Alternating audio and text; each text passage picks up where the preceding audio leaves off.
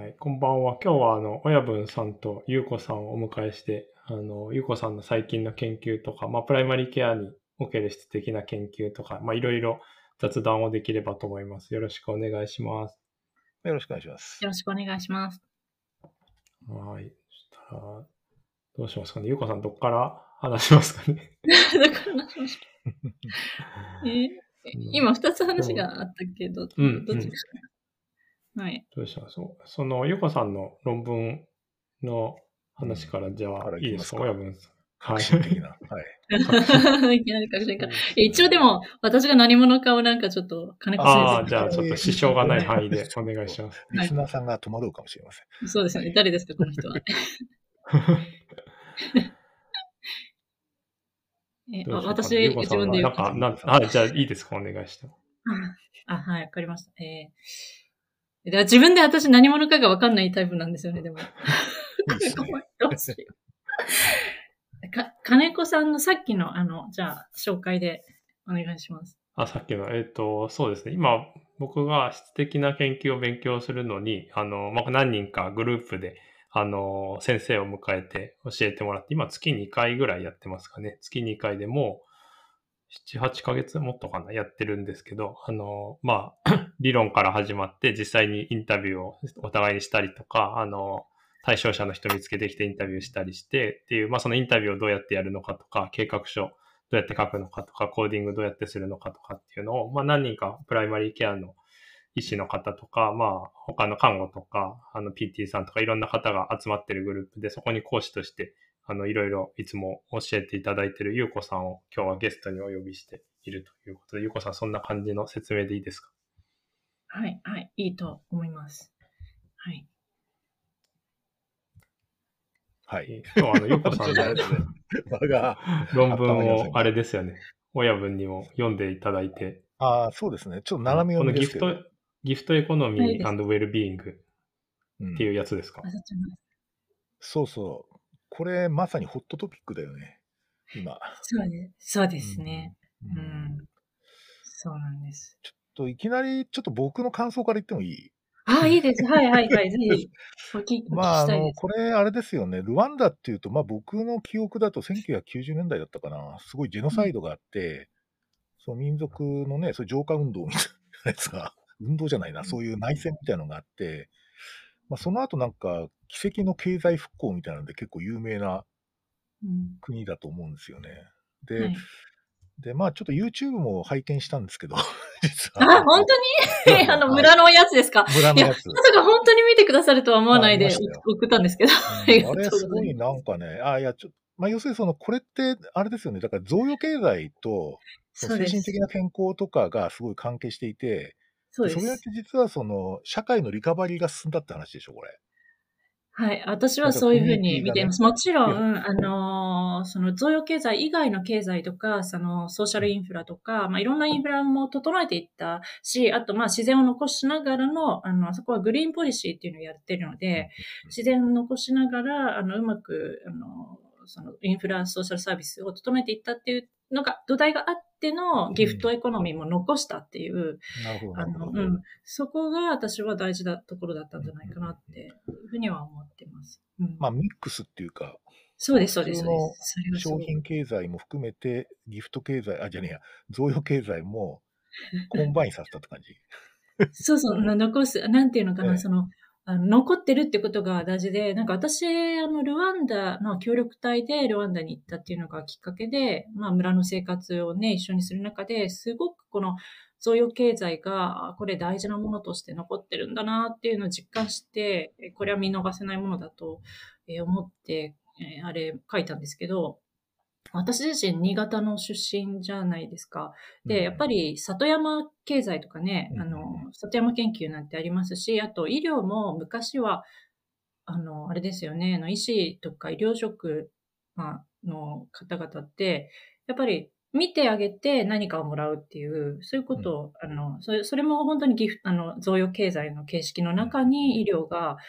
ね、あったっていう、で、そういうところが、あの、すごい、大事だっていう自分の、まあ、育ちの中での実感があって、それがまた脳とか、あの、そういうものとも繋がってるっていうので、でも、なんか自分が成長してくる過程で、なんか開発が、と都市開発みたいに進んで、それがなんか全部こう、根こそぎこう、うん。失われていったのを、まあ、田舎でか感じて、で、これ、こうじゃないあり方ってないんだろうか、みたいなのを思っていたところでのでルワンダとの出会いだったのすで。ごいですよね。それに出会うのにルワンダっていうのがすごいよね。なんですよね。いろいろ紆余曲折説明して。日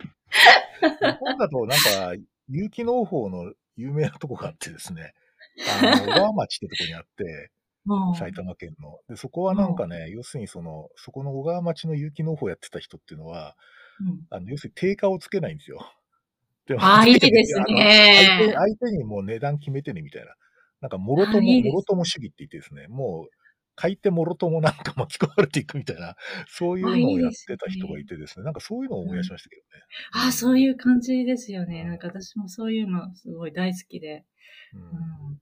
なんか、まあ、やっぱりこの資本主義が、まあ、明らかに誰の目から見ても、うん、もう限界だろうなっていう実感を、まあ、本当に今みんなね、コロナもあったのもあって感じているところで、新しい経済のあり方ってなんだろうってなった時に、やっぱりコミュニティが大事っていう考えがね、アメリカから来たり、うん。まあ、イギリスもそうですけど、ってなってきたところで、じゃあ一体そこで人々はどんな風に、その、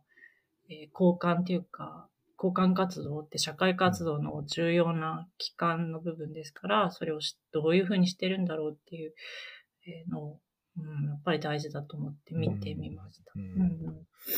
ゆうこさんがそのルワンダで一ここれがここれが贈与経済かみたいなそういうのをこう実感した場面とかってどんな？私がね、実はね、この論文を着想したきっかけになった出来事があって、あの、まあ、村で、まあ、贈与経済って普通は、まあ、物々交換っていうふうにみんななんか思いがちなんですけど、うんまあ、それはちょっと論文を読んでいただければ、必ずしもそうじゃないっていうのがわかるんですけど、それとは別にはい。うんシェアリングをしてるっていうのが、私はなんかすごくこう、面白くて、で一番衝撃だったのは、エピソードとしては、うん村で、えー冠婚葬祭の、あの、いろんなセレモニーってありますよね。で、はい結婚式が開かれるぞって言った時に、あの、私のね、家に来て、村、村の人たちが、友人たちがね、来て、あ、ゆうこちょっと、あの、うちのこの村でね、結婚式するから、椅子が足りないんだよ。だから椅子を貸してくれよって言われて、で、まあ私も、まあお家の中にそこそこ椅子がね、いくつかあったので、あ、いいよ、持ってって持ってってって言って、持ってってもらったんですよ。そしたら、まあ1年くらい経っても、まあ帰ってこないわけなんですよ。で、それで、いや、よくあるんですよ。もう自分のものと人のものをあまりこう、区別してない世界なので、あの、みんなのものっていう、すべてのものはみんなのものだから、それで、いや、でも私もさ、椅子やっぱり使いたいからさ、椅子、あの、返してほしいんだけど、とかってなんか、だいぶ経ってから言ったら、あ、いいよ、あの椅子ね、今どこどこの何々であってね、次に、あの、な誰々がどういう風に使うから、じゃあその後よく使っていいよ、みたいに言われて、で、それ、まあ、そんな感じで全てのものが、なんかこう、いろんなところにこう、まあ、村を一つの、まあ、家族とか、そんな単位で見たら、うん。あの、ちゃんとこう、あ、これは今あそこの誰々のところでこういう風に使っててみたいなのがあって、それを把握してる人がいるっていうのが、なんかすごい、思ったっていう。すごいですね。なんか。うん、私衝撃でも。ともと俺のもんじゃ、あ、私のものじゃん、みたいな感じがそうもうなくなっちゃうわけね、そういうの。そうそうそう。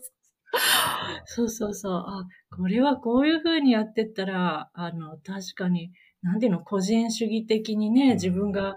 あの、どんどん稼いで、なんとかでとかっていう風な発想じゃなくみんな生きてるよな。でもこれって自分の田舎もそうだったな、なんて、うんうん、なんか思ったりして。なるほどね。うん。僕、あとこの論文ですごい面白いなと思ったのは、あの、なんか豊かさの基準っていうか、そう、ううなんかこう、ざ財産っていうか持ち物って実は人、人の付き合ってる人が多いとか。さ、そういうのありますよね。お客さんが多いとか。そうそうそうなんかそれがすごいなんかウェルビーンにつながってるってすげえ面白かったんですけど、そのあたりはどんな感じなんですか？それはですね、あの、やっぱり資産なんですよね、その人脈とか。まあ、でも私たちもそうですよね。人脈から、やっぱりいろんな仕事、こうやってね、お仕事の話をいただいたりとかして、豊かさにつながっていく人脈がなければそれは起こらないわけで、うん、まあ、それと同じで、まあ、ルワンダの場合は特に、ちょっと困ったことがあったら、そそれこそ、日本だって昔、あの、なんだっけ、と隣の家から醤油を借りるだっけ？なんか、味噌を借りる。まあ、そういう。なんか米、米を買いに来たおばさんいたよ。昔、実家で。確かに。そうそう。米とか味噌ね。そうそうそうそう。そう、ちょっと分けてくんないっていう、そう。で、そういうのとか、まあ、あと、あの、友達のうちに、ルワンダ人のね、うちに行ったりすると、ちゃんと人に分ける用の豆パックみたいなのが、さっとあったりとか。そもそも初めからね。そうそうそう。あ、あとね、私、あの、自分がね、すごく心洗われた体験があって、えー、あの、ルワンダで、食事と、食事時に、まあ、道歩いてたりすると、声かけてくれるわけですよね。なんか、寄ってきな、みたいな感じで。で、ご飯食べてきなよ、とか、まあ、そんな感じで、まあ、振る舞ってくれるわけなんですけど、なんかなんでこんなにね、その自分たちだって十分持ってるようには、まあ当時の私にはね、あの十分持ってるように見えないのに、なんでこうやっていろいろ分けてくれるのって言ったら、いや、やっぱりそうしないと、まああんたが散歩先で死んだら困るかなとか なんか言われて。そうそうそうそんな感じでみんながお互いにこうやってるからすごくなんかそれが機能してて、うん、なんか豊かさっていうのが、うん。まあ、あの、個人とか、ハウスホールド一つ、一件だけを切り取ってしまうと見えない豊かさっていうのが、うん、あのそこにあるなっていう。これはあれですか、結局、その、えっ、と、お仕事でルワンダのこの、とあの村にいた時に同時にこうなんとか産業観察研究じゃないけどなんかこう、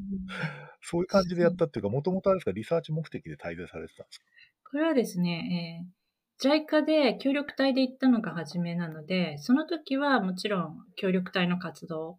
うん、えー、で、え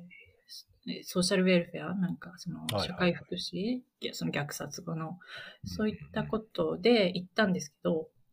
うん、やっぱりいろいろ本当に今、だから何か助ける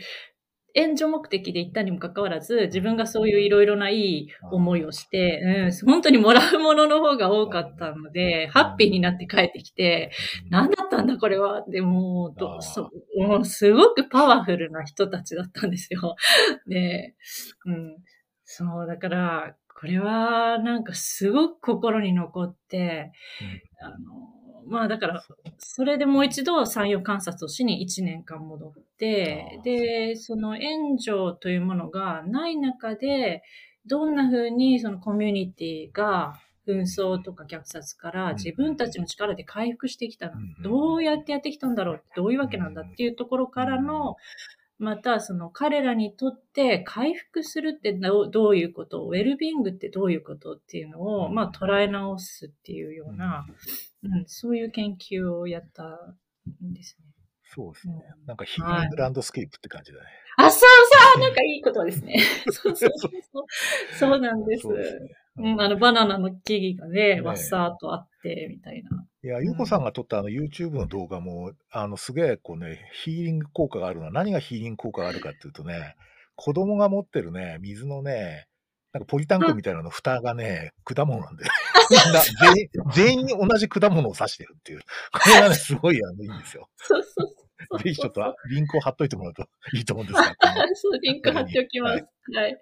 あの、最近、あの、それこそ質的研究を教えてほしいっていう需要がすごくあるので、もうそれでも YouTube で、ちょっと講座の、なんていうの、その座、座学の部分だけでも流そうかなって、はい、共有しようと思ってるので、まあそっちのリンクも合わせて、はい、ぜひ貼って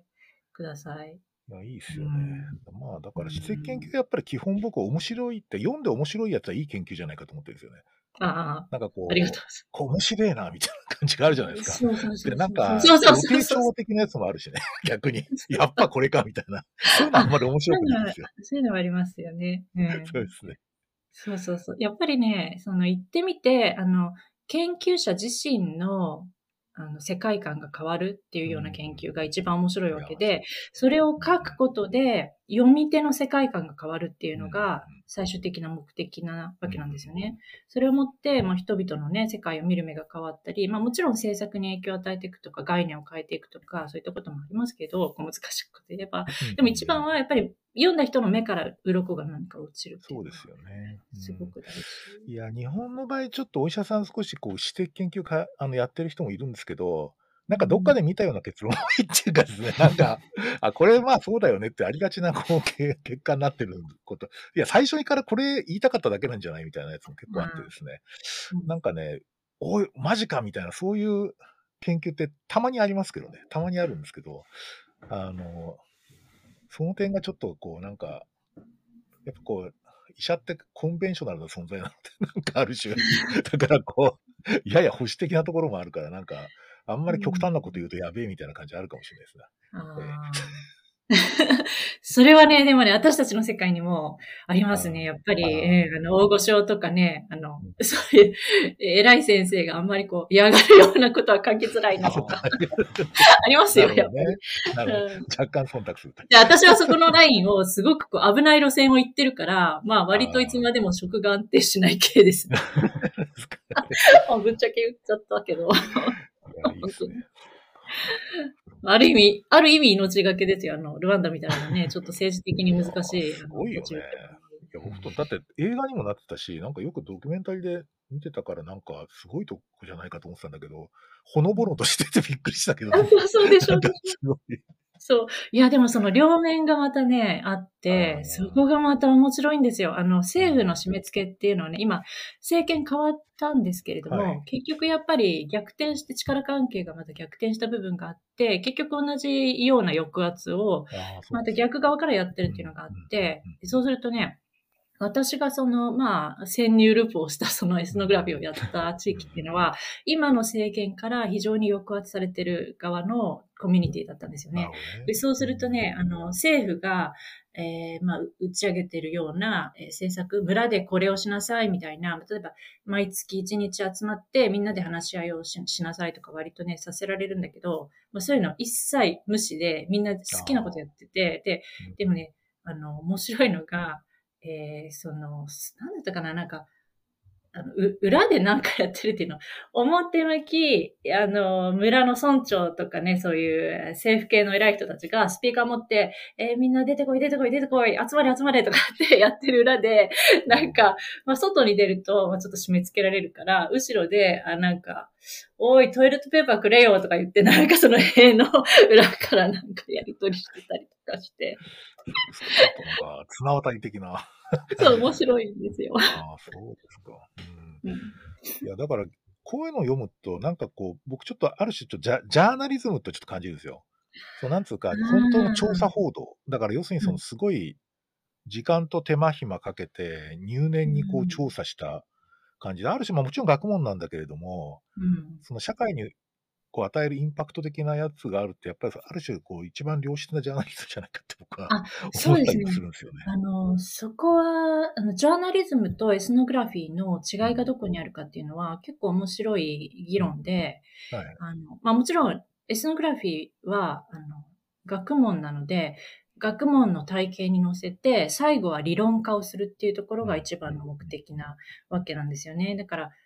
理論を持って、えー、社会を動かしていくということをするんですけど、ジャーナリズムの場合には、まあ、正義だとか、真実、ね、その社会的な正義、社会的真実というものを追求するって、そこは、あの、まあ、目的が違うし、方法も違う。なるほど。うん。うん、でも、確かに、良質なジャーナリズムっていうのは、かなりエスノグラフィーと、まあ、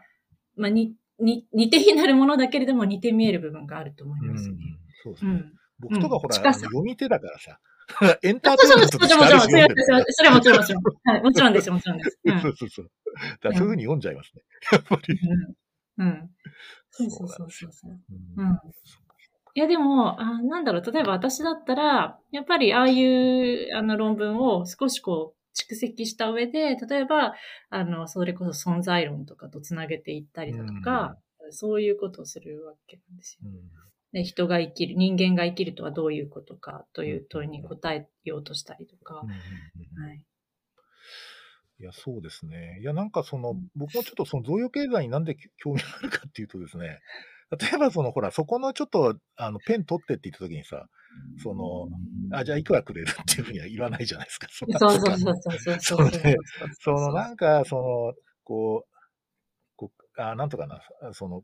貨幣とかそういうのと媒介しないっていうかな、ある種。そういうような、こう、相互依存関係みたいなやつを前提とした、こう、に、あの、か、なんかこう、人と人との関係性に基づいてるような気がしていて、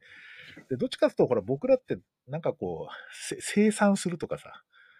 生産をし続けなきゃいけないとか、なんかこう成長しなきゃいけないとか、なんかそういうような、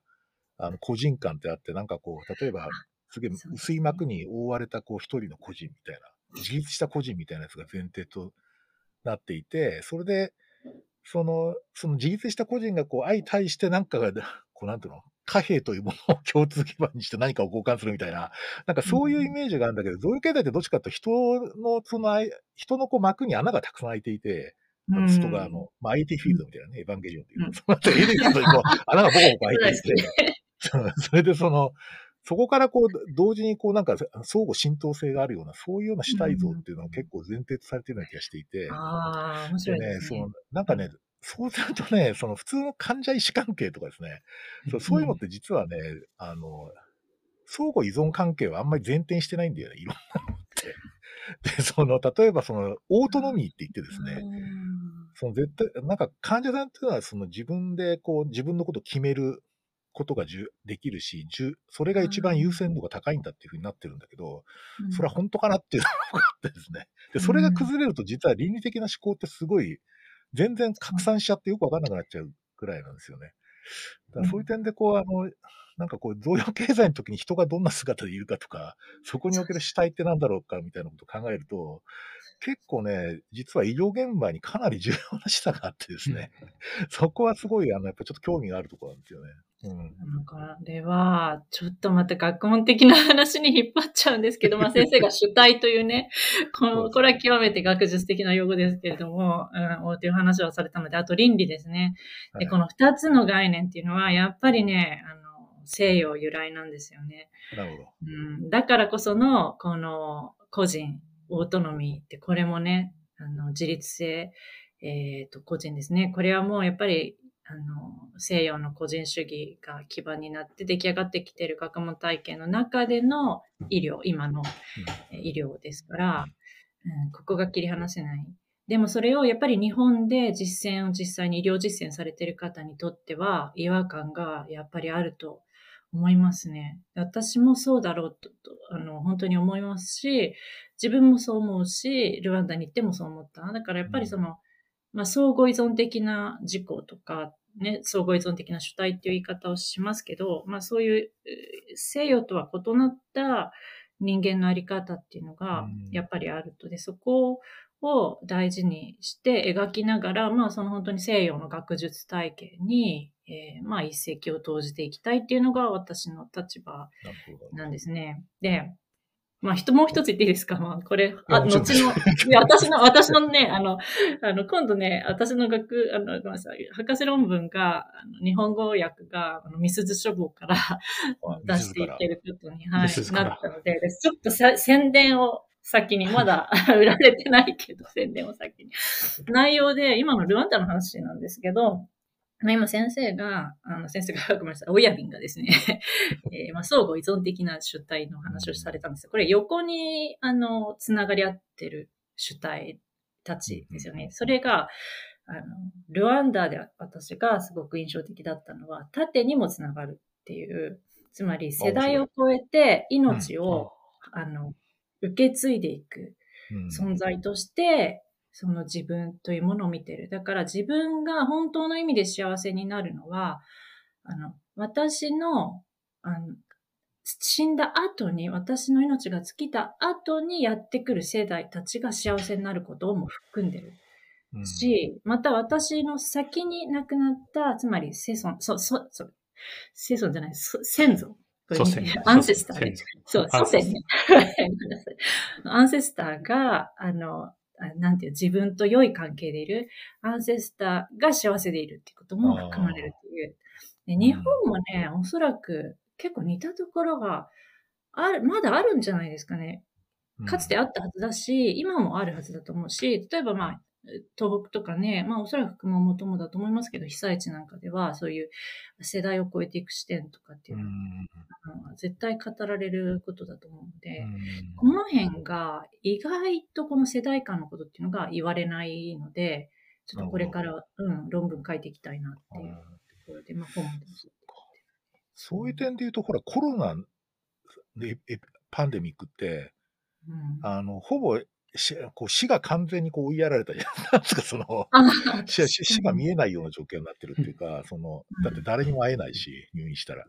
確かに。なんか、それ、ジョルジャ・アアガンペンがそういうふうにして、なるほど、死者を忘れた世界になってしまったみたいな感じのことを言っていて、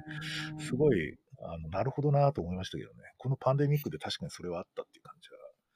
はしますが。ねうんただ、まあ、土着信仰っていうか、ありますよね。な僕、大江健三郎とか好き、昔好きだったんですけど、ああ、彼は本当は愛媛の、なんかでかい木の元に先祖みんなそこに戻っていくみたいな。うん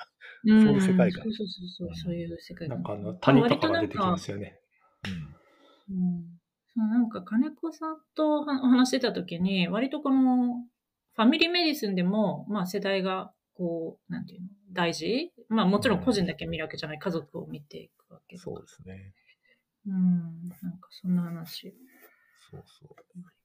結構家族、だからその、さあの、ゆうこさんがそのフィードバックやったルワンダの家族って、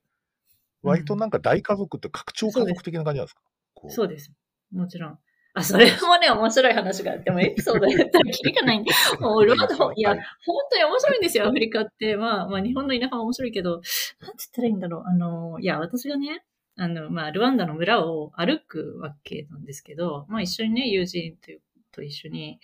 え連れて行ってくれる人がいて歩いて、そうすると、あの、まあ、次のお家を訪問するまでにどのぐらい歩くんだとか言って、あなんか、どのぐらい遠いんだとかそういう話をしてて、うん。あまあ、なんていうの、あ、すごい近いよとか言われながら3時間ぐらい歩かされたりとか そういう世界観なんだけど、その時に、あのーまあ、その友人が、あ、ちょっとね、この村の中に自分の、その、あの、親戚がいるから、っていうかか、まあ、家族ですよね。彼らの言葉でウムリャンゴって言うんだけど、あの、まあ、家族がいるから、ちょっと挨拶しないといけないから、あの行ってもいいとかって言われて、それはどのくらいかかるの？どのくらい遠い家族なの？って聞いたら、まあなんかその、自分のお姉さんの旦那、旦那さんのお母さんの、なんか、なんか、なんとかの、なんとかの、なんとかの、なんとかとか言われて、いや、もうわかる。でそれが何近い家族、え？みたいな。で、挨拶しないとなんか言われる嘘？みたいな。面白い。関係の距離感が違うんだろうな、違う、全然違う。だから、その遠い近いとか、うん時間の感覚だとかも、そういうのに全部こう、噛んできてて、あの、時間っていうのもね、日本、日本とかまあ、その私たちが思ってる時間とは違う流れ方をするんですよね。面白いですよ、すごく。うん。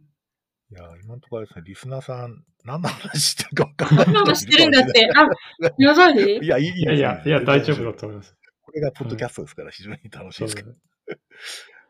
えちょっと聞いてもいいですか？あの、僕はその沖縄の離島で診療したので、なんか今のゆうこさんの話とかもこうすごい島に似てるなと思って、島の人も、まあ島っていうか沖縄の人は祖先崇拝かなり残ってるので、あの、なんていうんですかね、すごく祖先の人を大事にしてたりとか、あの、親戚の人を大事にしたりするんですけど、まあ日本全体そうだと思うんですけど、結構そういうのがこう大変になって若い人が出てっちゃうみたいなのとか、まあそれだけが大変なわけじゃないけど、やっぱそういうのをやり続けるのは僕の、なんていうんですか、診療所に来てる人ももう、なんか祖先のなお祈りとか毎日こうお供えするのがもう辛すぎるみたい なんていうか、でもやらないといけないみたいな、そういうのって、こうまあ沖縄だけじゃなくて多分日本の田舎で常にあって、それでみんなこう若い人が出てっちゃうとか、まあ途上国からも多分その勉強ができる人とか出てっちゃうみたいなのってこう、なんていうんですかね、あると思うんですよね。で、その贈与経済みたいのって、その、なんていうんですかね、まあ、昔のそういうところが良かったとかいい面があるんじゃないかっていうので、なんか個人的にはすごく納得がいく反面、なんかこう、実際それをずっとやらないといけない人たちがすごい大変になっちゃうとか、なんかそれちょっともうできなくて都会に行ってもお金で解決した方がいいよみたいなことがあって、まあ今人が流れてっちゃったっていうのはあると思うんですけど、そのルワンダの、なんていうかな、まあ若い人がどうしてるのかとか、あとなんかそういう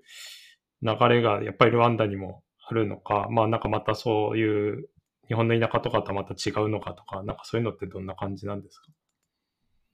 うん、そこはとてもあの良い質問でですね、あの贈与経済がなぜ貨幣経済に移行してきたか、あるいはなぜ移行することが良しとされたかということの一つに、その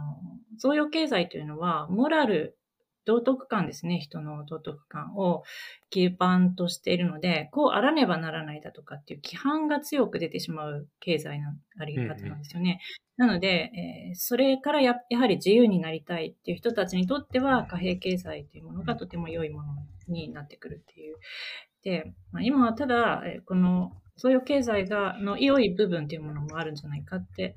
いうのは、やっぱりそのインフラが整ってくるとか、あるいはその自由さを残しながら贈与経済も私たち実際に使ってるじゃないのっていうところがあるっていう。で、そこのバランスっていうか、まあ、見過ごされてきた、本当は実は貨幣経済の中でもやっている贈与経済っていうのをもうちょっと見てみると何かわかることがあるじゃないかっていう、まあそういう話をで、でルワンダに関してはですね、あの、確かに経済的に発展してきて、貨幣経済が浸透しているんだけれども、それでもやっぱり助け合いが大事という認識は、まあ、私たち日本人と同じように、とても強くあるわけで、で実際にそれによって、えー、みんな生かされている部分があるので、あの助け合うっていうことの重視って感じですね。うん。そうですね。なんか、ザ・村社会みたいなね、その相互監視社会みたいなのあるじゃないですか。昔そそういうのがね、やっぱりちょっと僕とはあんまり合わなくて、っていうか、僕に、新潟にその行った時ですね、その、キャンパスがすげえ、あの、あのちょっと海辺にあってですね、めちゃくちゃこう、あの、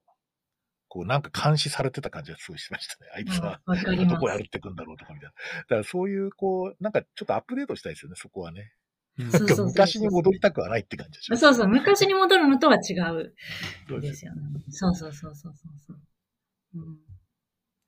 そうそう、バランスですよね。うん、うん、新しいバージョンにしてバランス取れる。だからこう、地域包括ケアってあるんですけど、日本で。その、それの中にね、共助互助とかっていろんな言葉があって、互助っていうのが実は、そなんつうかお互い、お互いに助け合うっていう意味なんですけど、それを国の施策として言うのはどうかって感じもするんだけど、うん、その、ただ互助って一体何すかっていうのはね、実はよくわかんないんですよね。あの、地域の人たちもなんか、なんとなく分かってるのは分かんないみたいな感じで、そこら辺はすごい、あの、つながるとこあるっていうか、なんか実は現代的なテーマっていう、うん、あの特に地域医療でも現代的なテーマですね。うんうん、そうですね。結構だから、うん、でもそれで成り立ってる人とかいますよね。僕が往診行ってた人も、あの、都営住宅の一個上の階の人が、なんでかわかんないけど、こう、面倒見に来てくれるみたいな感じの人とか。ね、謎のサポーターがいるんだよ、ね。そうそう。団地って。あ、そうそうそう。どうしてこんなにやってくれてんのみたいな。そういうのありますよね。そうそうそうそうそうそうそう。そう、そういうのルワンダにもありました。ああ、そうなんですか。うん。それがあるから、やっぱり援助がなくても、かなりの程度自分たちで、やっていくっていうところがありましたね。うん。ですよね。介護保険とか地域包括ケアの話も多分まさに今の話で、もともとはそのお嫁さんとか家族が介護になっていて、その人たちが社会にこう出れなくて、まあその手を取られちゃうっていうか、そればっかりやらないといけなくなっちゃうみたいの話もあって、その介護保険っていうのを導入して、介護をオフィシャルな仕事にするとか外注するっていうことができるようにしようっていう流れがあって、で、まあそれをやっていい点もあるし、あの、さっきみたいになんかこうなんでかわかんないけど手伝ってくれてる人とかも入って成り立ってるのとかもあるし、多分その両方が組み合わさってるあの、のかなと思って、多分オフィシャルなことだけで、あの、賄いきれないところは、あの、誰かやってるときもあるし、まあ誰もやられないで本人が困ってる時もあるんですけど、なんかその辺が多分オフィシャルだけじゃないし、そのアンオフィシャルっていうか、なんていうんですかね、家の人だけでもないっていうのが多分両方ないと、こう、なかなか成り立たないのかなと。うん。うん。うん。ね。やっぱり両方あるのすごい大事ですよね。なんかいろんな方法で、あの、ケアの、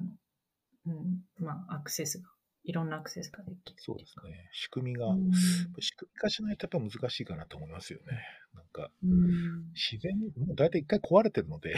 ボンドが、日本社会。だからなんか、ちょっと方法論的にこう再構築しないと難しいなと思ってて、だからそれで、例えば社会的処方とかいろんな言葉が出てきてるのは、実はそういう意味があるのかなって思ってはいるんですけどね。うんうん。そうかうん。今日はあれでしたっけ？質的研究の話をしなきゃいけないんですよ。全然そっちにししない。としないといけないことはないですけど、あの、質的さっ研き、究ね、ちょっと親分の話も出たんですけど、そう性です研究の、まあ、ニーズとしてはなんか、医療者っていうか医者の人、もう看護の人とか昔からやってたと思うんですけど、なんか昔より医師の人も、あの、やりたいっていう人が増えたりとか、まあ、興味ある人は、あの増えてはいるのかなという感じですけど。うんなんかやっぱり僕ちょっと見てて、おあなんか僕、看護研究とか質的看護研究って昔から好きでよく読んでるし、その、なんつうか、あの、面白いやつは本当に、あの、医療現場にめっちゃ役に立つフレームワークを提供してくれるのですごい好きなんですけど、あの、僕ね、やっぱね、看護研究で一番面白いなと思うのはね、やっぱね、人間のね、非合理性を扱ってる場合なんだよね。それ、ね、判断が例えば、その、全くアンビバレンツな状況をずっと抱え込んでいるような状況をどう捉えるかみたいな。例えば、色を入れるか入れないか、こう、なんていうの、悩んだ末に、特に合理的な判断でもなく決めてしまったことにをどう受け止めて、その後生きてる家族はどう生きてるかとか、あなんかね、そういうようなことを、その本当にそあの時のことは良かったのか悪かったのかみたいなことを悩み続けてるってことを明らかにした、そういう看護研究があるんですけど、例えばそういうのって、なんかやっぱりその、実は医療者って結構直面するんだけど、なんか、看護よりも医者はそれには直面しないあのフレームワークなんですよね。医学モデルって。だけど、もう医療がこういう状況になってきたときに、まあ、特に高齢社会になったりとか、その治癒的な医医学だけじゃどうも立ち行かなくなってきてるから、まあ、そういう点でこう非合理な側面にすごい直面するようになってると思うんですよ。で、それでなんか、これって教科書に書いてないし、これって一体どういうことなの？みたいな。つまりなんかと問いは立つんだけど、一体どうしていいか分かんないみたいなことは結構直面してる気がしていて、だからそういう点であの関心持ってきてる人が増えてるのかなと思ってるんですよね。うんなるほどですね。いや、深いですね。あの、なんていうのかな。その医医学を学んだ場合に、まあ、なかなかその非合理なものを扱うようにはできてないとおっしゃったんですけど、それはやっぱり、まあ、病理モデルで考えるからっていううんことなんですかね。この、まあ、病病気の原因がここにあって、でそれ取り除けばいいっていう。うんそうですよね。なんか割と確かに質的研究では、うん、私がその、あまあ、やってきてる質的研究だと、ニュアンスとアンダースタンディングっていう言い方を英語でよくするんですけど、まさにその葛藤の部分をよく捉えて描きなさいっていうふうに、まあ、まあ、それをしているかどうかっていうのはすごく大事なあところになってきて、あの、安易に回答を与えないっていう、うん、ことのこの重要性っていうのはすごく。いやね、それね、あの、うん例えば看護とかと医者がこう、同じこう実習をする場合があるんですよね、学生で。うんでそうすると、例えばある事例に関して一体どうすべきかみたいなのを、こう多職種連携とか interprofessional education って言うんですけど、そういうのでこ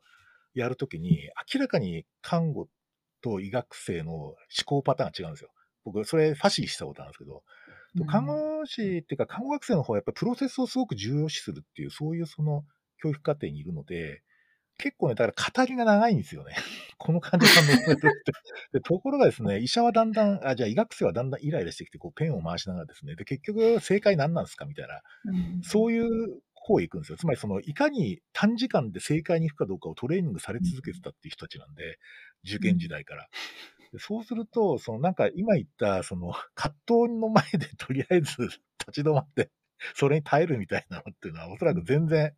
え、それじゃ試験通らないんですけど、みたいな感じになっちゃうから、うんおそらくね、そこがね、難しいんだと思うんですよね。うん確かに。あの、私、この今教えてる、日本語で教えてるコースを始めたきっかけが、やっぱりその医学部、医学医学部ではない、医学研究家の,、うん、方たちで、そしてね、医師の皆さんに教えるっていうところから始まりだったんですけど、やはりそこはとても私も感じます。あの、えー質的研究の分析でコーディング法っていうのがあるんですけど、まあ、要は、まあ、いろんなデータとか語りとかを見て、えーコードを振って分析をするんですけれども、その時にどうやって分析をしたらいいかわからないだとか、要するに正解のコードは何ですかみたいな、やっぱり。そういう、あの、あの、割とマニュアルを覚えようとされたりとか、正解は何ですかとか、そういう、えーなんか姿勢で望まれる方が多いんですけど、うん。実は、うん。これはでもね、疫学とかであれば確かにスタンダードがすごく強固にあって、それにどれだけ沿ってるかで、まあ、あたかも点数がつくかのように、良い研究から悪い研究っていうふうにランクがつけ、が、えー、うるものじゃないですか。でも、質的研究にもスタンダードはた確かにあるけど、大事なことは、自分がどれだけその問いに真摯に向き合い続けてきたかっていうことが、うん、論文に現れた時に本当に良いものになるんですね。ちょっと曖昧な言い方なんだけれども、でも本当に自分自身の姿勢がやっぱり出ますね。うん、だからいい加減に答えを与えるような取り組み方してるものは、まあ、先生がさっきおっしゃったような、もうそんな答え知ってたよみたいな 風になってしまう。でそれはあの自問自答を繰り返すってことでもあるんですよ。本当に自分の見方は正しいかで、うん、この人のあの立場に立って考えたときに、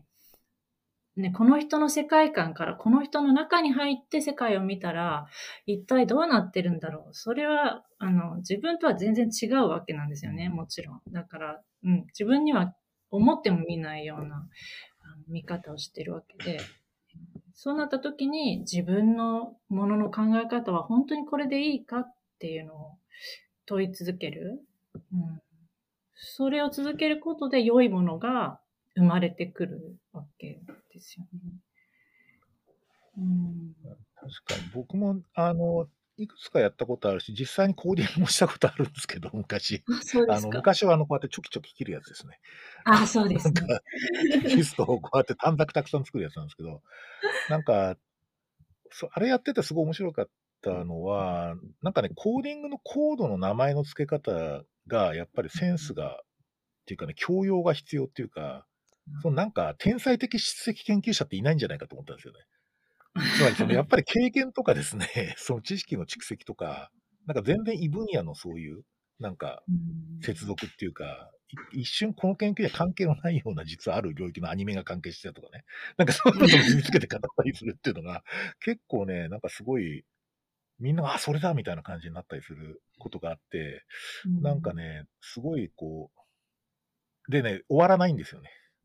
あそうなんですずっと続けてると、そうそうなんです。その質的研究のね、まあ、研究でも、おそらくどの研究でも研究者である人は終わらないんだと思うけど、でも質的研究は特に終わらないですね。うん。結局、あの、締め切りだよ、もうすぐって話です。怖い、怖い、怖い。本当に。あの、質的研究って、まあ、よく仮説生成だって言われるように、ああの、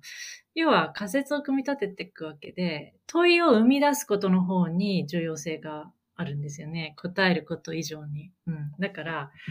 最終的にはやっぱり作、作り上げるんだけど、でも本当にこれでいいかって問いかけながら終わるっていうところからあるんでいいですすよね。ね。そうか。うん。最後まで問いかけ続けて終わるっていうね。そうそうそうそう。でも、それがやっぱり読者へのメッセージでもあるでしょうし。僕うんうんそうですそう確かに、僕はあの、年に2冊ぐらいミスのめっちゃ分厚い本読むのを趣味としてるんですけど、めっちゃ分厚いやつね。であれは、なんかやっぱりそういう感じですよね。なんかこう、そういうの多いですよ、結構。やっぱなんか、分厚い本ほど問いかけられるなって感じがすごいしますけど。うん、そうですねゆこ。さんの方も分厚いんですか、今度のやつ。5000円ぐらいになるって言ってたから、あーどっちになるのかな。うん、多5000円だ分、と割と、ミスズにしてはリーズナブルな。そうですね感じかもしれない。そう、7000円とか8000円ではではないという。まあ、なまあ、なるべくそのぐらいの、まあ、値段に、で抑えますってことで。でも、うん、あの、分厚、な、ちょっと文字数が、あの、もちろん、英語で、英語でね、えっと、書いたものですし、あの英語の博士論文はかなり日本語に訳したら、相当なあ分量にはなりましたねうん。で、それで、まあ今の話とちょっとつなげると、あの、英語でね、その PhD の博士論文を書くときに、やはりすごく言われたのは、その、この議論の折り合わせ、折り合わせっていうんですか、折り上げ？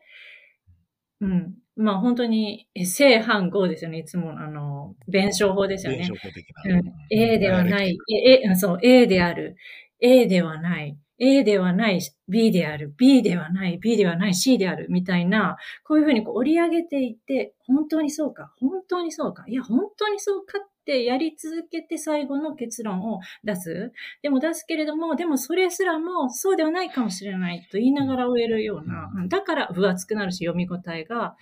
あ出るし、深みがある。うん。うん、やっぱり書くときには、読み手のあらゆる人、読み手として想定するあらゆるあらゆるタイプの人が自分に問いかけることをやっぱり想定してます。それに全部答えていく。うん形でああ、いいです。だからか。なるほど。まあ、日本って結構、あの、軽薄な自己啓発系ビジネス本って多いんですよ。だいたい3行ぐらいのメッセージを200ページぐらいで書くっていうね。同じことがずっと書いてあるじゃん、みたいな。そうなんですけど、そういうのはもう終わった後何も残らないですから。なんか一瞬なんかドーピングされたみたいな気になるけど、大体なんか、さよならって感じですよね。だから、ミスズとかのああいうすっげえ分厚いやつはそういうのありません。ただね、二段組はちょっと老眼に悪いので、二段組はやめてほしいんですけど。あ、私、理論の部分は二段組にしようかと思ってたんですよ。こんな、こんな長い理論は誰も読まんだろうと思ったり。でそれがね、ちょっと心配で。なるほど。うん、やったりしてなだから、みんなやっぱり今の方は、そういう自己啓発系とか、マニュアル系の本に慣れていらっしゃるじゃないですか。だから、はいまあ私の、うん、書いたようなものとかは、う受けな、受けるか、受けないんじゃないか、もう嫌がられるんじゃないかなとかって、なんか、いや、そんな でも読むの嫌になったとかって。いや、要は、あの、やっぱりね、簡単に答えが欲しいっていう人が、やっぱり多くなってると思うんですよね。だから、うん。なかなかまどろっこしうんいようかもしれ知れませんよね、そんな本読むっていうのは。いやなんか事実のディテールとか、こう、ニュアンスとかっていうのに、そういうのはすっ飛ばして結論なんだよみたいな感じなのが割と医者っぽいんですよね。それ。だから、で なんかこう、ディテールとか、なんかこう、ケースのなんかすげえディテールが書いてあるとめちゃくちゃ、あの、うんありますね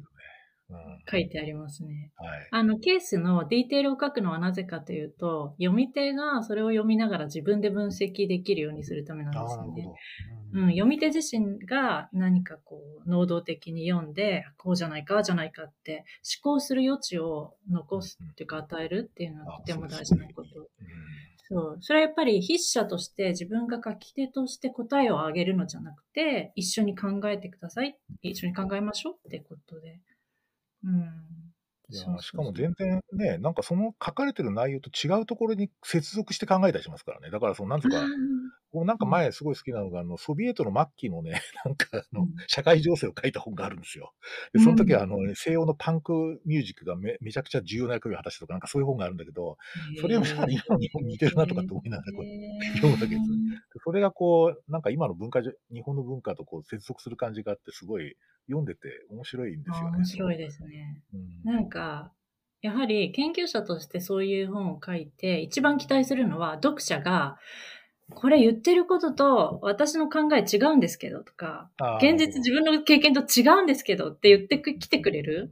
ことが一番嬉しいですよね、やっぱりそれが一番なんかこうまた広がるじゃないですか。うんそうですね。うん。自分の現実と結びつけて、そうそうそうそうしてくるという。してくるっていう人が、ううん。ん、それは一番、やっぱり、ワクワクしますね。うん。うん。そう、だからなんかね、読んでね、ああ、すごい本だ、感心した、その通りだ、とかって言われるよりは、いや、なんか違くないですかとかって言われた方が嬉しいですね。うん。なんか腹落ちしましたとかって、大体それはもともと分かってたことでしょって話。めっちゃ納得しましたって、読まなくてもよかったんじゃねえみたいな。そうそうそれよりは、なんか、読んでむちゃくちゃ悩ん、いや、悩みましたとか そういう、そういうこと言われる方が、まあ嬉しいですね。なるほどなるほいややっぱ最近あれですよね、そのね、分かりみが深いとか、こう自分の思っていたことを言語化してもらったことがなんかありがたいみたいな、なんかこう、傾向というかありますよね。うん。自分が思ってたことがなんか言葉になってたんでよかったみたいな。なんか、そういう本って多分、長生き、それほどしないんじゃないかなって気がしてて、うんうんうん読んで、何だったんだろう、これはって思って、何度も何度も戻って読むような本ってあるじゃないですか。ありますね。うん、そういう本にな、まあ、そういう本が書けてたらいいな、書けたらいいな。私も結構安易にもう答えちゃってるのかもしれないけど、うん、そういう本はやっぱり目指したいですよね、書くなら。うん。なんか僕ちょっとその理論的な部パートってのはすごい興味あるんですけど、ど どういう理論的な パこれはですパートなんですね、時間あるんですか？これを喋って。大丈夫です。すごい興味あるんです理論的なことですね。これは、あのーまあ、二つのことが、まあ、二つ三つのことがちょっとメインの軸であって、一つはですね、この、まあ、ブラックライブズマターとかでも、あの、今皆さん意識されていると思いますけど、脱植民地化、新脱植民地化みたいなあのうん流れって、えーありますよね。で、それ、医療の世界でも、あ、私やってきたのが医療のあの質的研究なので、それでもやっぱりありますよね。つまり、ここれは国際保険から見てなんですけど、まあ、要は私たちの医療っていうものが、やはり西洋からあの来ている医療を元にして発展しているものを私たちが、えー受けて、ローカライズして、葛藤したりとかしていると。だけれども、やっぱり私たち自身がそのローカルに積み上げてきている知っていうものだってあるじゃないかっていうことで、それを、あの、もっと大事にした、それこそ援助支援のあり方だとか、それを中心に置いたね、つまりうんローカルに当事者自身がやっていることを支えるような、あの、サポートのあり方、支援のあり方っていうのを考え、考えたい、考えようよっていう、そういうフレームワークがあるんですよね。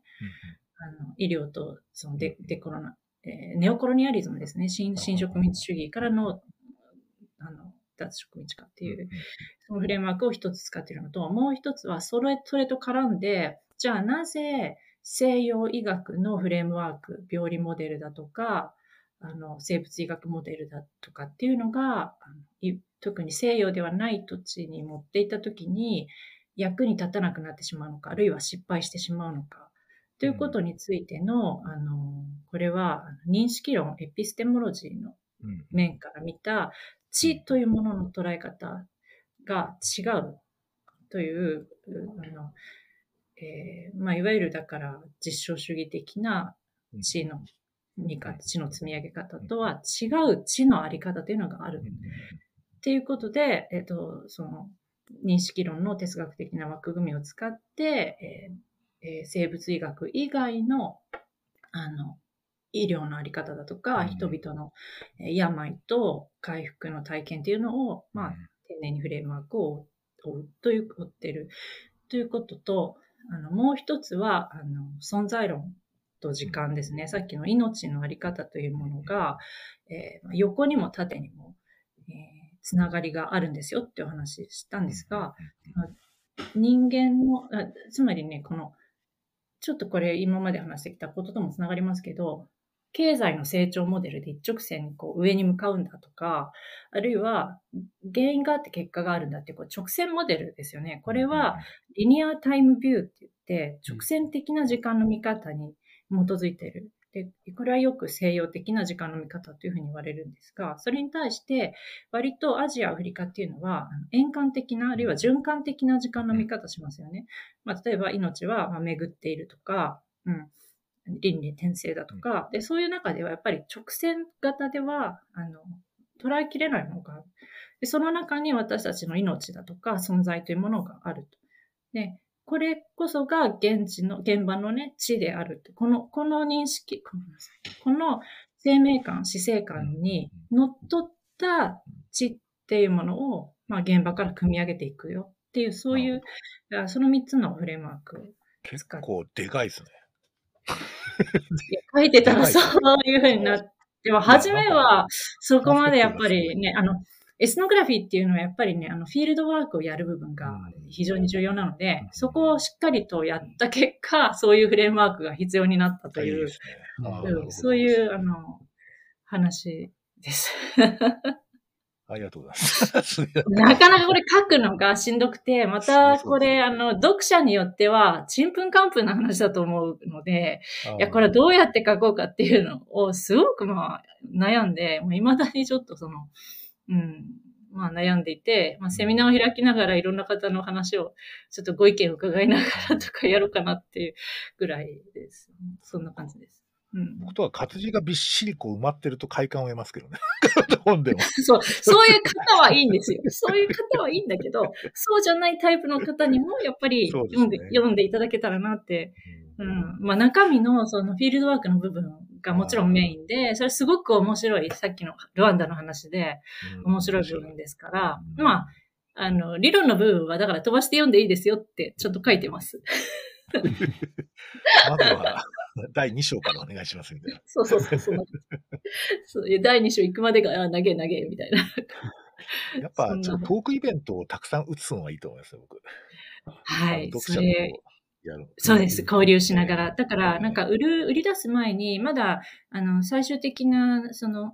走行の最終案を今ね、うん、書き上げるところなので、まだなんて、要は直せるじゃないですか。だから、ちょっとトークイベントをそれこそ何回かやって、読者と交流しながら、まあ、ちょっと部分部分読んで、読んでいただけたら読んでいただくなり、解説するなりしながら、ちょっとどんな書き方がわかりやすいですかね、みたいなの。ちょっとなんか。逆にだから僕とかなんかトークイベント参加者とか、あと、なんか、例えば先行販売に、あの、特典として、例えば、ゆうこさんの実質のなんかわかりやすい解説が、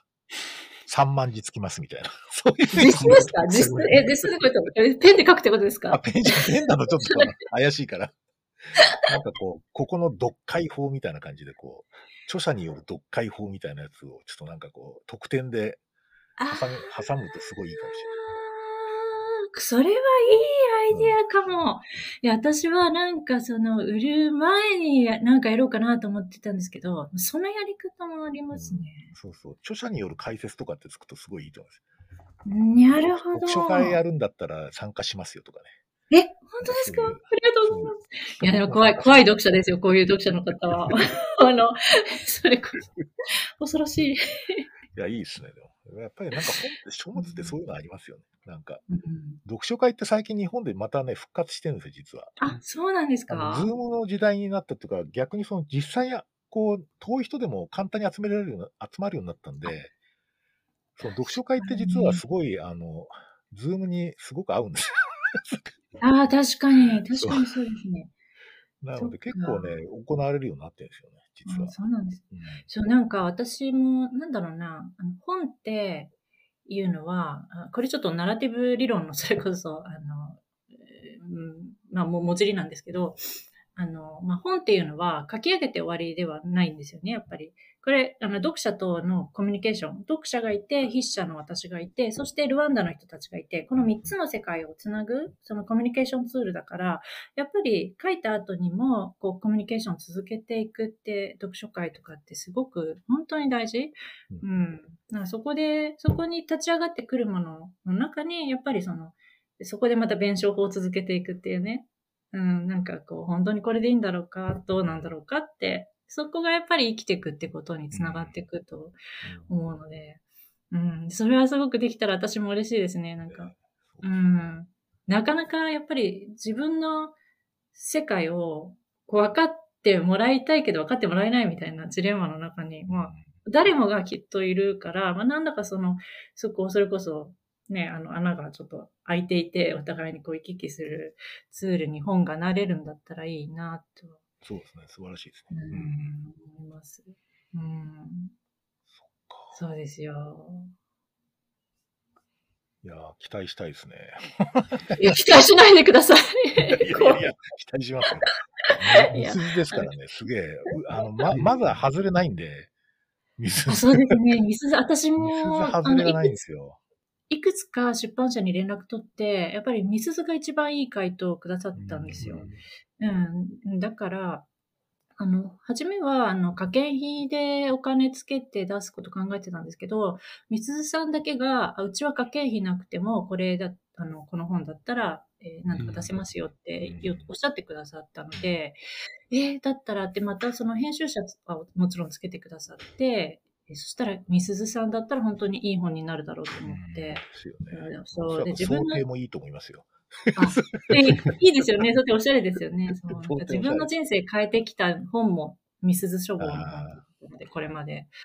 いや、もう夢叶ったりで、いいですね本当に嬉しいです。うん。しかも分厚ければ分厚いほどいいですね。えそうなんですか。あじゃあ、私ね、ね本当に文字数かなり削ったんですよ。日本の読者は読書嫌いだろうと思って。いや、それ読む人、そもそもやっぱり読む人だと思いますよ。あ、そうだか。あ、やっぱり、読者を侮らない方がいいっていうこと読ですね。者侮らなくていいと思います。じゃあ、じゃあもう丁寧にもっとちゃんとがっつり書いた方がいいってことですね。そうですね。うんわかりました。じゃあ、気にせず、あの、がっつり頑張って、残りの部分、書き上げて、あ、なんかちょっと元気が出ました。うんその、あれですよね、販売前とか販売後にどうしたらいいかっていうのもちょっと親分と今日話したいっていう話を事前に、はい、ゆうこさんとしてたのでそうなん、です。あ、そうなんですか？そうなんですよ。どうした、どうしたいいかな どうしたもんかなと思ってたんであ、す。ちょうどよかった。ちょうどよかったです。はい。そうそうなるほど。うん。いや、そっそうです。はい。あのぼちぼち1時間ぐらいになります今回の回で全、うん。あ、どうぞどうぞ。なんかさ、ちょっとウェルビーイングかな。僕個人的には。ウェルビーイングをどう考えるかみたいな。うんあの、なんかこう、例えば看護学だと、その看護理論ってなってですね、だ大理論があるんですよ。その看護とは何ぞやから始まるやつ。で、あれって必ず健康を定義しないと、理論が構築できないようになってるんですよ。うんとか、医学のね、健康の定義ってはっきりしないんですよ 一応病気を駆逐することですかみたいな感じになってるんで、割とね、すごいね、単純な健康観なんですよね。あーだから WHO のけんの定義ではないんですか？あれはだからみんなお題目で言ってる。あ お題目で言あ、そうなんですね。あれを本当に信じてる人あんまりいないっていうね。そういうのありますよね。そうなんですか。ええあ、なるほど。で、あとやっぱり、あの、例えばこう、なんつうかな、あの、最近はだからやっぱりその、例えば緩和ケアとかリハビリテーションとかだと、そのまあ、例えば症後遺症っていう考え方があって、その、リハビリテーションだと動かない側をどう動かすかじゃなくて、動いてる方をどうどう伸ばすかみたいな感じで考えるっていうのは、そもそもあんまり医学モデルじゃないんですよね。なので、そういう点で、あの、あと、緩和ケアもやっぱり基本的にはその残ってる部分をなんとかこう、あの、うまくこう、なんていうの、サポートしていくみたいな感じになってるから、でそういう分野って医学界の中では非常にマイナーな分野なんですよ。で、うんやっぱり中的なあのところじゃないから、まあそういう点で、あの、と健康を取り戻すとかじゃなくて、なんかウェルビーイングってなかなか、日本語だったら安寧とかって訳されるんですけど、何のことかよくわかんないんですけど、そうなんですか。そう。だからこうウェルビーイングをなんかいい日本語ないかなってずっと思ってて、なんかそこそこいい状態とか、なんかそういう感じで考えてるんですけど、どうなんですかね。その辺、ゆうこさんの 立場からすると。いや私は実は、まあ、ウェルビングって、あの、また、これも、もともとは、あれなんですよね。学術的な概念としては、あの、アリストテレスの、あの、the living the good life ですね。あの良い生を生きるという、よく生きるとは何ぞやというところから来てる概念で、それを、まあ、あの心理学者とかが、えー尺尺度化したりなんだりとかっていうので、えー学術的に言う、学術的に言うウェルビーイングの中身っていうのは、西洋においては、ハピネス、それからミーニングフルネス、えー、そして、えー、そうです。ミーニングフライフとサティスファクションですね。ああ。うん。うん。だから、うん、幸せでいて、えー、満足感があって、自分の人生に満足していて、意味があると。生きがいのようなものがあると感じられる状態だと、あのうん、調査、調査研究学術ではそういうふうに、うん、なってるんですけど、それが果たしてさ、さっきのその、ね、主体のあり方が違う日本のような世界で同じように言えるかというと、どうかなと思うわけなんですけど。そこの、だから私たち実は、この日本において、ウェルビーイングとは何ぞやっていうのを本当は分かってないっていうのが、うん、私の考えで、そこをちょっと、だから要するに私たち分からないですよ。私はその医師ではないですけれど、医療に携わる、何らか携わる人間としては、人々が今の日本で、人々がどういうふうに小老病死を体験したいと思っているのか、うん、どのように生まれ、生き、ね、闇、老い、死んでいきたいと思っているのかって、実際分かってるようで、分かってないと思うんですよね。そこをまずはあの、ちょっと分かった方がいいんじゃなかろうかと。分かってないことを分かった方がいいというね。そう、分かってないことをまずちょっと分かった上で、その上でそれを支える、その医療なり支援なりのあり方というのはどういうものなのかというのを本来は追求するべきじゃないかな。うん、いや、それこそなんかね、個々人でやっぱりウェルビーイングって違うみたいで、患者さんとか見てると。要するになんか、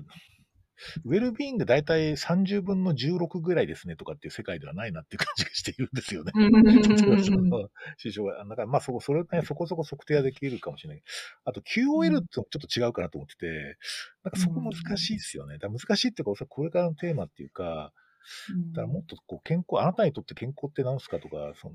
そこそこ生きて、よく生きるって何すかみたいな、そういう問いかけを、なんかこう、そうそうそうそうむしろ一般の人たちにして、いろんな対応していった方がいいなと思うんですよね。あ私もそうそうそう、そう思います。本当に。そこからまずわかわかるっていうか、まあ、コミュニケートして、うん。まあもちろんそれこそ葛藤もあるでしょうし、えー、流動的でしょうし、うん、個人差もとてもあるとは思うけれども、うん、だそこはね、おそらくね、診察室の中で問いかけることはほとんどないです、医者は。それ残念ですね、なんだか。ヘモグロビン A1C、今日は8.2%ですね、みたいな感じの話になってるから、そのやっぱりなんかね、そこを問いかけ始めるとね、結構ね、すごい、うん、あのみんなおそらく医者、医者っていうか医学教育では特にそこはやってないから、例えば自分の生育史から判断したりするんだよね。だこの患者さんはなんか不幸だなって自分が感じてたそのハッピーとか幸せ像っていうのがあって、で、あと、あるべき家族像みたいなのあるわけ。で、そういうのに当てはめちゃったりするんですよ。だから、割とね、許容範囲が狭いです、みんな。それはこれはまともじゃないよ、この家族って。いや、俺普通だと思うけど、これとかっていうのもあったりするんですよ。だからそういうのあるので、結構狭いんですよね。うん。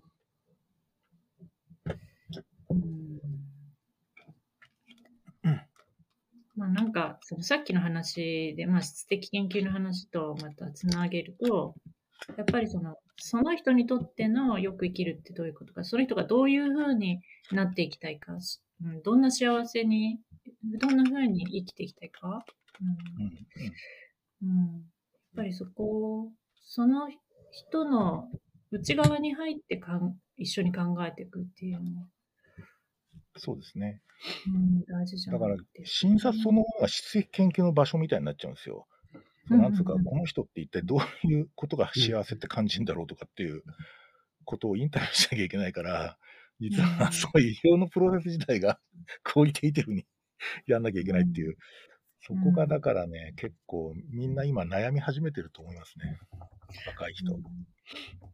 これは、例えば金子さんとかは、どういうふうに日々のし、まあ、その、どういうふうに日々の診察されてるんですか？そうですね。あ、でも、僕はなんか結構、親分がそういう話をしてるっていうのを聞いてたりとか教わったりしていて、この間も、あの、なんかいろんなプロブレムがあったり、メンタルヘルスの問題があったりして、こう、まあ、いろんなとこが痛かったりも、なんか辛いみたいなことで、最近なんかしょっちゅう来る人がいるんですよね。なんかこう、また来たみたいな人がいて。で、いや、なんかこう、いつもね、いろんな痛いとこは、まあ症状にフォーカスするじゃないですか。その医療現場っていうかコンサルテーションルームだと。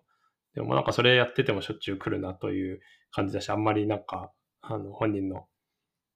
プラスになんないな、なってないなっていう感じがして、で、なんかこう、大変でいろんなことあるけど、なんかこうやって病院まで来れたりとか、なんか普段の生活を続けていけるっていうのは、どういう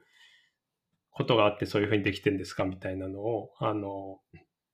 聞いたら、なんか急に今までのその症状を言ってたのとちょっと顔の、顔つきとかが変わって、なんか目を輝かせて、ワンちゃんがいるんです、うちにはって言って、ワンちゃんの話をしてくれて、で、なんかまあワンちゃんがいるから、こう、死ぬわけにはいかないとか、なんかあの、自分私だけ死んじゃったらワンちゃん困っちゃうからとかっていう、まああの、のとか、まあそこからなんかですね、こう、親戚と仲悪いんだけど、その仲悪いなりにその人が心配してきて、家に食べ物をなんか玄関の前に置いてってくれたとかですね。あの、なんかいろいろそういう、まあこういうその人の持ってるリソースみたいのがあるんだなっていうのがあったので、まあなんかそういうことを、あの、意識して聞くっていうのは、特にバイオメディカルの話って、なんか話が終わるときは別に聞かないことが多いんですけど、例えばインフルエンザですねとかコロナですねって言って、それで向こうもあ、そうですかって言って薬もらって帰るみたいな時はそれだし、でもこうコロナの外来とかをやってても、なんかコロナかどうかじゃなくて、熱が出てて会社に行けないのが困るんですとか、あの まあなんかいろいろみんなあるわけですね。こっちはコロナじゃありませんからよかったですねって言っても、いや別にそういうことが言いたいわけじゃないんですみたいな。それで困ってるわけじゃなくてみたいなこととかがあるので、それでちょっとこう、バイオメディカルな話だけだと、あの、うまくいかないなとか、まあ、本人がちょっと違うなっていう感じをしてるとかっていう時に、あの、背景のことを聞くこともあるし、そういう本人の持ってるリソースとか何が、あの、生きるためにその人にとって大事なのかみたいなのを聞いたりするっていうのは、あの、やることが結構あるかなと思います。うん。そうですね。家庭医療はき、あなんかこう、あの、いろいろな定義があるんですけど、なんか、ミーニング・オブ・イルネスって言ってですね、なんか病む病むことの意味とか、そういう意味の方と、それからあとその普通の医学的な診断治療をこう同時並行的にやるっていうメソッドだっていうふうに、まあ、1980年代ぐらいにこう言われていて、で、方法論的にミーニング・オブ・イルネスをどうじゃあ扱うのかって時に圧倒的に影響あの業界が受けてるのはアーサー・クラインマンなんですよね。そうですね。今話を聞いて思いました。もうでかくてですね、そうです本当にあの、クリニカルメソッドの中にもう盛り込まれてるわけなんですよ、彼のいろんな そのコンセプトとか。ただね、やっぱりちょっとね、あの、まあ、クライマン自体が確か台湾とかでフィールドワークやってる人なので、うん、その、アジア的なっていうか、その非西洋社会のことは結構分かっておられるし、結構彼のところの大学院生ってアフリカのなんか難民とかも結構いるらしくて、なんかすげえこう、トランスカルチャーにやってると思うんですけど、なんか、そうですね。ただ、かなりこう、あの、ウェルウェルビーイングについてはすごい、そあのなんかこう、直接的にもうちょっとこうなんか手触りを持ってこうなんかアプローチしたいなみたいな僕はありますね。なんかちょっとなんかこう手触りが、手触りが欲しいみたいな感じがすごいあるんですけどね。具体的な何か、そう。だからもっとこう、そういう話を聞きたいみたいな。だから結構ね、だからちょっとそれの悪影響っつってですね、例えばエクスプラネイトリーモデルって解釈モデルっていう概念をまあクライマン出したわけですけど、あれが実は医学部のですね、オスキーで、その、オスキーって試験でですね、それを聞かないと1点取れないっていう風になったときに、その、例えば あなたはその病気をどうお考えですかっていうふうに聞くと、1点取れるみたいな、そういう風になっちゃっていてですね、だからその、そもそもそれのね、出自とかを誰も知らないっていう、そのなんか患者さんの考えを聞いてくださいぐらいなんですよ。でね、あの、だからそれをどういうふうにじゃあ、それが何の意味があるのかってことまでは突っ込まないっていうか、むしろ共感もその意味を知らないっていうのがあってですね、そもそもクライマー読んでない人も結構多いっていう。だからそういう点で、そのもう解釈モデルそのものが何か独立じゃないかメソッド、インタビュー法のコミュニケーション技法の一つみたいになってるんですよ。だね、それはちょっと僕怪しいなと、危ういなと思っていて、それはすごい強調してるんですけど。ちゃんとユーネスナラティブス読まなきゃダメだよみたいな感じあるんですけど、なかなかそういうところにならないんですよね。うん、そういう現状があります。うんやっぱどうしてもモデル化してこう演繹的に使いたがるから、僕らは、そうですね、業界は、はい。それで、それを単語を出したら1点みたいな、なんかそういう感じですよね。チェックリストを。チェックリスト。で、例えば、あの、今日は喉が痛いですって言ったら、それはお辛いでしょうって言えば1点とかね。完全にそのね、だから、えっ、ー、と、接遇っぽいんですよ。だ接遇として聞いてるだけなんですけど、それが共感的態度ってことになってるから、そういう試験になってるんですよ、実は。そこはちょっとね、うん、これ、これはな、もうちょっと深くしないとダメだとかと思ってね。ちょっと言葉が ごめんなさい、ショックすぎて、今、ショッキング。ショッキング。いや、現実そ、そうなんですね。いや、な、なんていうのかな、そこが、うん、ごめんなさい。私本当にその、あの、医学、医学部とか、医学教育とか、あのごめんなさい。本当に詳しくないんですけど、あの、教育法が全然違いますね。あの、人文社会学系と比べると、まあ、心理学はちょっとその中間だけど、あの人文社会学系だと、まあ、まずレポート書かせるじゃないですか。うん、なんか点数つけて、えー、その外的なスタンダードで、これで1点1点とかっていう発想をそもそもしてなくて、あなたどれだけものを考えましたか？書いてきてください。って書けたら、まあ、何であれ、内容が何であれ？考えたならいいよ、みたいな、そういうなんか点の上げ方するえー、ですよね。で、なんか、それがすごく、まあ、私にとっては良くて、で、おそらくそれがやっぱり考える人間っていうものを作り出すんじゃないかと思うんですよね。うん。で、質的研究法っていうものも、それをトレーニングする、考えるややり方、考え方をトレーニングするものだし、うん。でも、これは難しいですよね。なんか医師とか医療職っていうのはある程度のやっぱりスタンダードを守らないといけないっていうね、うねえー、ところが。ちょっとまあ教える内容を盛り込みすぎてるっていうか、コンテンツが多すぎるっていうのも、もうちょっと少なくして、この考える時間作った方がいいよなと思ってるんですけど、うん、そもそも論文は、卒業論文とかないですからね、医学部は。そうですよね。はい。だからそういうなんかまとまって考えを書くっていうのはなかなかないんですよね。うん、そうですよね。確かに。あの、質的研究を教えてて、あの、コーディングした内容を書いてきてくださいっていう言ったら、書けないっていう方が結構、うん、箇条書きしか書けない人多いですよ。うん、箇条書きしか。箇条書きしか書けない人多いです、本当に。う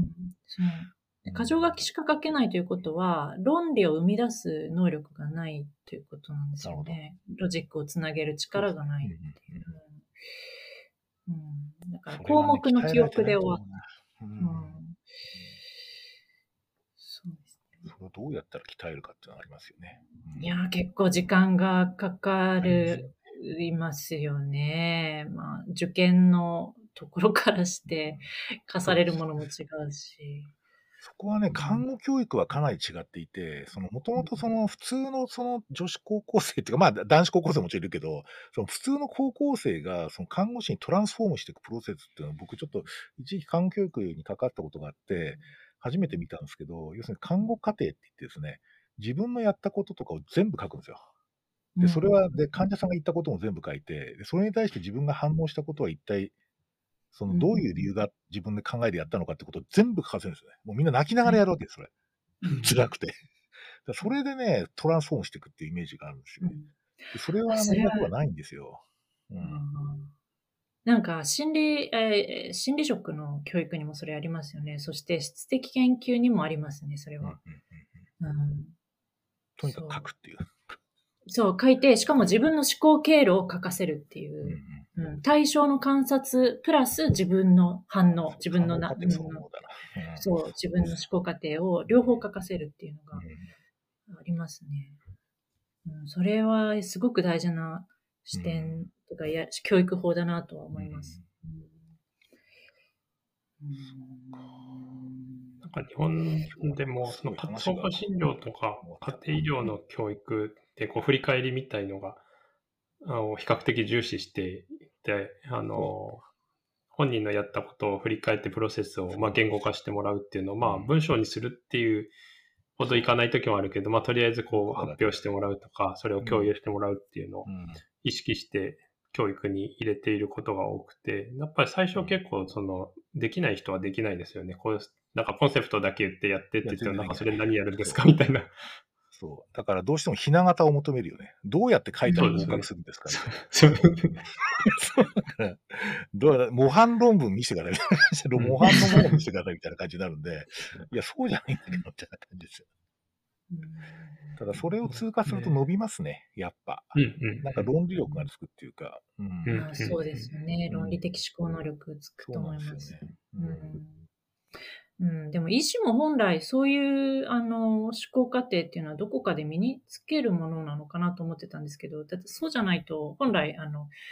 処方とか診断とかって本来はいろんな自分の持ってる知識を、そうですね。うん。まあ、も用いて論理的にえあの推論したり考察えななんてまあ、考えてねやるものなのかなと。おそらく、あの、いわゆる、こう、なんとかな、あの、生物医学的な、こう、範疇でのいろんな論理展開ってのは絶対できるですけど、例えばさっき言ったみたいな、この人って一体、この人にとって幸せって何すかねみたいなことに関 関しては、おそらく全くトレーニング受けてないので、そこにこう自分の価値観のバイアスとかが入ってることも気がつかないっていうのがあるんですよ。あはいはいはいはいはいはい。あだから、それすごくよくかわかります。うん。そうですね。それはすごくよくわかります。確かに。あそこは違いますね。そうだ。うんそうなんですそうなんですよ。あの、そうです。あの、自分自身の、あの、価値観とか、自分自身のレンズ、あなんて言ったらいいのか、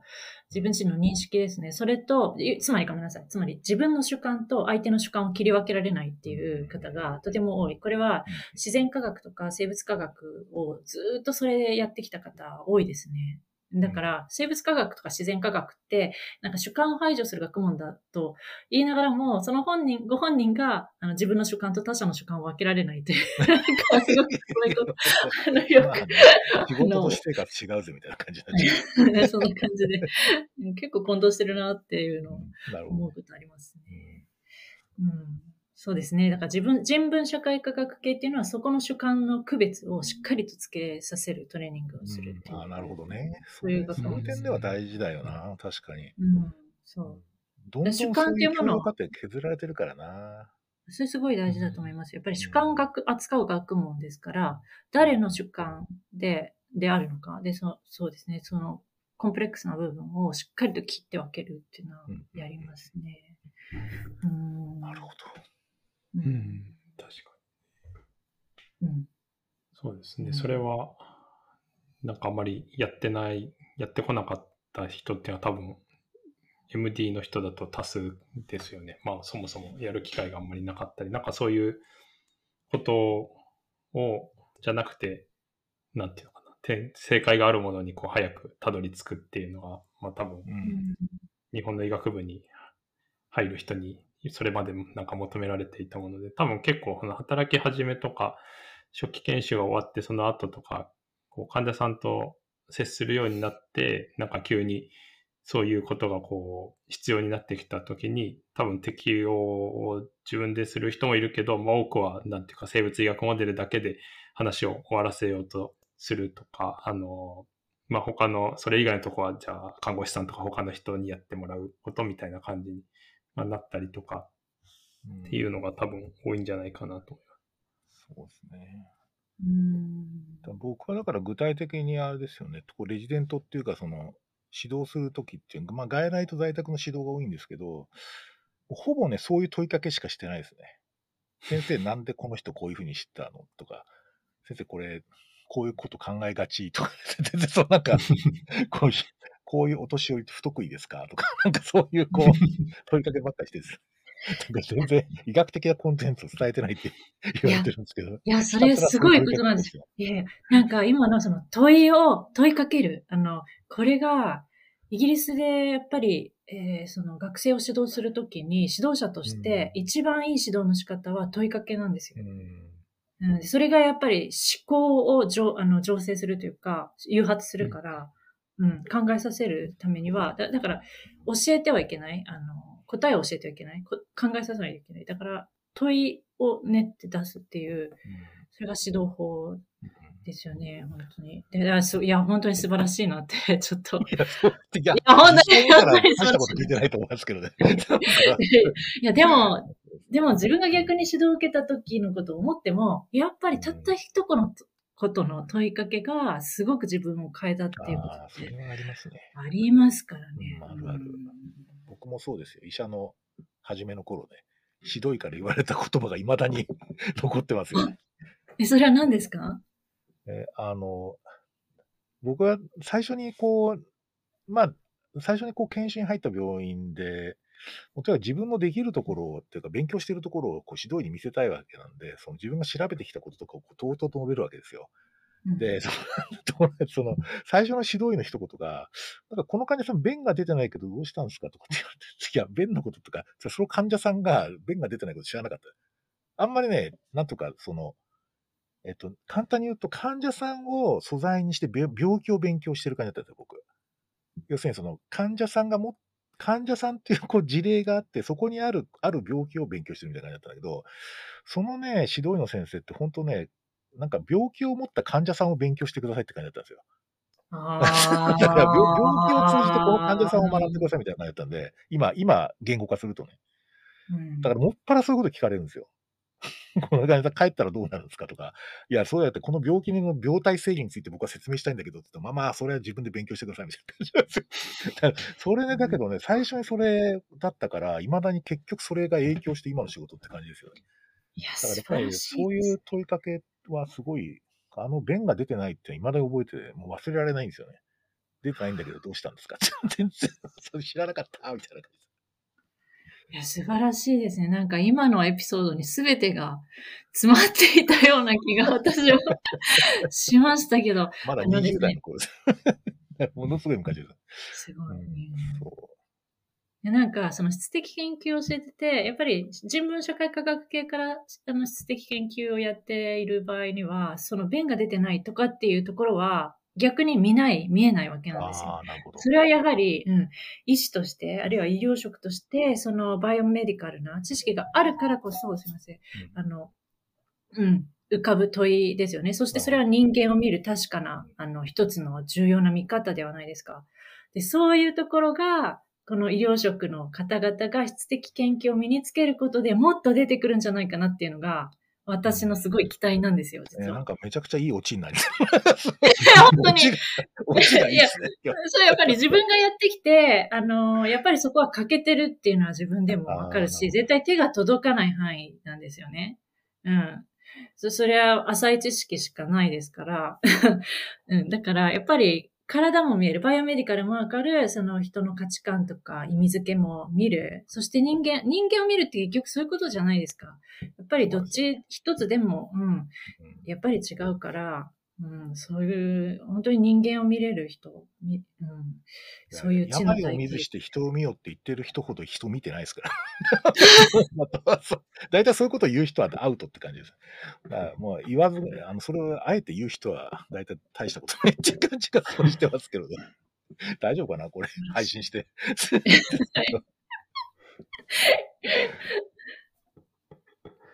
いや、素晴らしいですね。うん早く本がちょっと、いつ頃できそうなんですか ?1 年先ぐらいと。うん、うん、半年から一番いろいろ他にもやんなきゃいけないことがあるから経済整えるだけでも結構、うんそうですね。最後のところですごい大変かもしれないですね。そっか。そうそう、時間を見つけながら、でも、はいうんやっていき期たいと。待してます。はい、ありがとうございます。ありがとうございます。じゃあ、いろいろお話が出ましたけど、あの、今日は以上で、またぜひちょっと続きを、あの、また別のテーマでもやれればと思うので、そうですね。お二人どうもありがとうございました。ありがとうございました。はいどうもありがとうございましたたよろしくお願いします。よろしくお願いいたします。はい、どうもありがとうございます。